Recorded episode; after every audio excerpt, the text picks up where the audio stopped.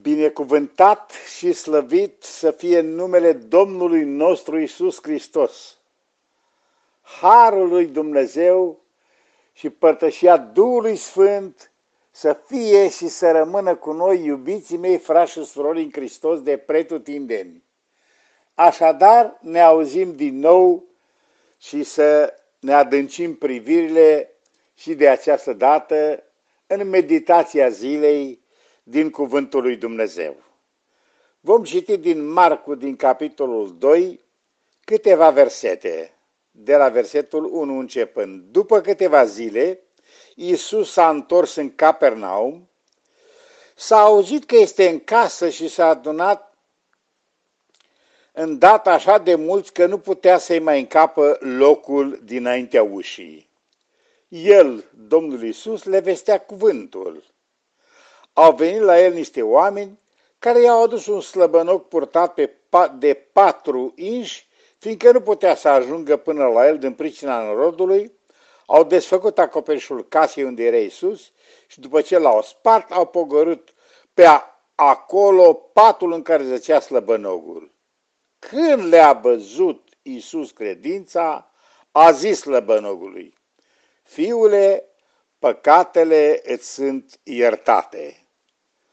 Așadar, încredințați de puterea și bunătatea Mântuitorului, niște oameni au adus la Isus un om paralizat.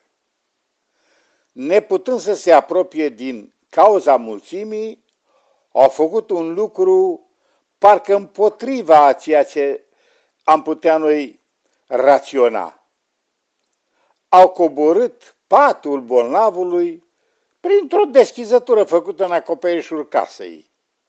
Domnul Iisus Hristos, atenție ce spunem, văzându-le credința, i-a zis celui paralizat, păcatele sunt iertate, împotrivitorii Domnului care nu cunoșteau cine este și ce poate face Domnul nostru Isus, a pus imediat următoarea.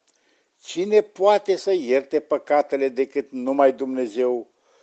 Parcă uitând ce a spus Ioan cândva, chiar la începutul, când Domnul Isus și-a început lucrarea după ce a fost botezat.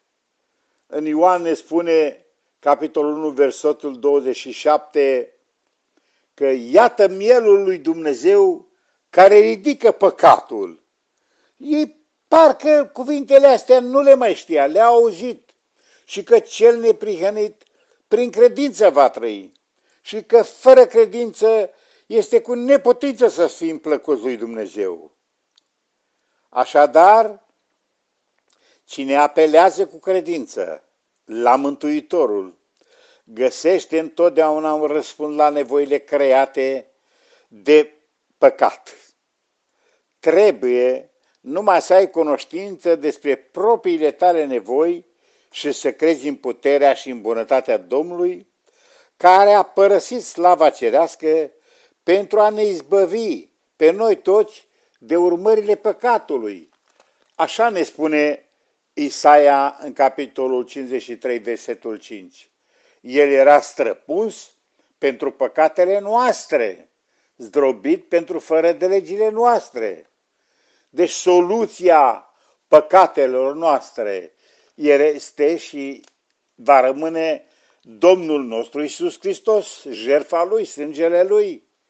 De aceea ei rămâneau așa de uimiți pentru că nu cunoșteau Scripturile. Răspunsul Domnului nostru Isus Hristos ne face să înțelegem că toate relele sunt urmarea păcatului. Păcatul îl robește pe om.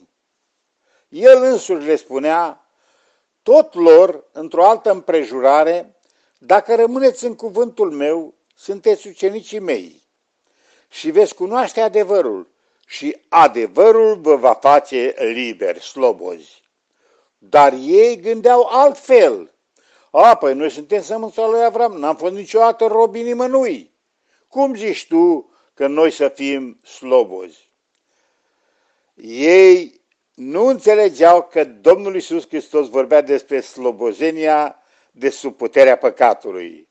Și Domnul continuă și spune, adevărat vă spun că oricine trăiește în păcat, să poată să înțeleagă ei, este rob al păcatului. Și robul nu rămâne pururea în casă, și numai fiul rămâne pururea în casă. De aceea, dacă fiul vă va face slobozi, veți fi cu adevărat slobozi. Fie ca noi să înțelegem astăzi, urmările păcatului și consecințele lui ne fac robi. Dar Domnul Iisus Hristos a venit și a luat robia roabă ca noi să fim slobozi. Gândirea firii omului se împotrivește lui Dumnezeu și cuvântului său. Izvorul răului este în fiecare din noi, pentru că este scris că toți am păcătuit. Dar ce har minunat că Mântuitorul a adus eliberarea, vindecarea acolo unde se află răul, pentru că omul este neputincios în a se izbăvi, să obțină prin credință o completă și o vindecare de boala păcatului care face multe victime și în ziua de astăzi. De aceea, scumpii mei, frați și surori, să ne uităm cu încredere la Mântuitorul nostru, care nu s-a mărginit numai să-și desfășoare puterea și bunătatea în folosul nostru a oamenilor, ci El a purtat păcatele noastre în trupul său pe lemn.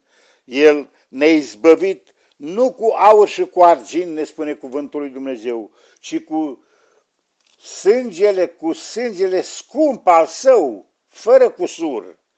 Și a purtat păcatele noastre în trupul său pe lemn, pentru ca noi să fim morți față de păcate și să, să trăim pentru neprihenire, pentru că prin rănile Lui suntem vindecați.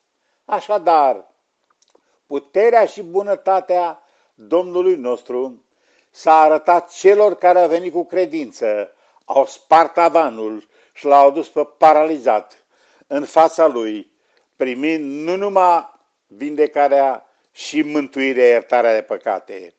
Frați și surori, să mergem în fața Domnului cu orice neputința noastră, cu orice starea noastră, cu poverile noastre, cu încercările noastre, cu neputințele noastre, pentru că la Hristos Domnul este o izbăvire completă. Aș vrea să spun ceva frumos ce am auzit de la cineva. Ce înseamnă credința adevărată și reală? Cum am putea noi să ne uităm nu rațional, ci prin credință la cuvântul care ne poate izbăvi din orice situație. Credința înseamnă să crezi anticipat în ceva ce pare logic doar când privești de la sfârșit la început. Așadar, noi am experimentat așa ceva. Când privim, când credem anticipat în ceva care pare logic, doar când privești de la sfârșit la început. De multe ori am trecut și prin valuri grele, prin situații deosebite. Numai atunci am putut să vedem ce a făcut Domnul nostru Isus Hristos, scopul lui cu noi, la ce înălțime ne-a ridicat mai sus, privind prin credință și văzând când de fapt lucrurile s-au terminat, au luat sfârșit.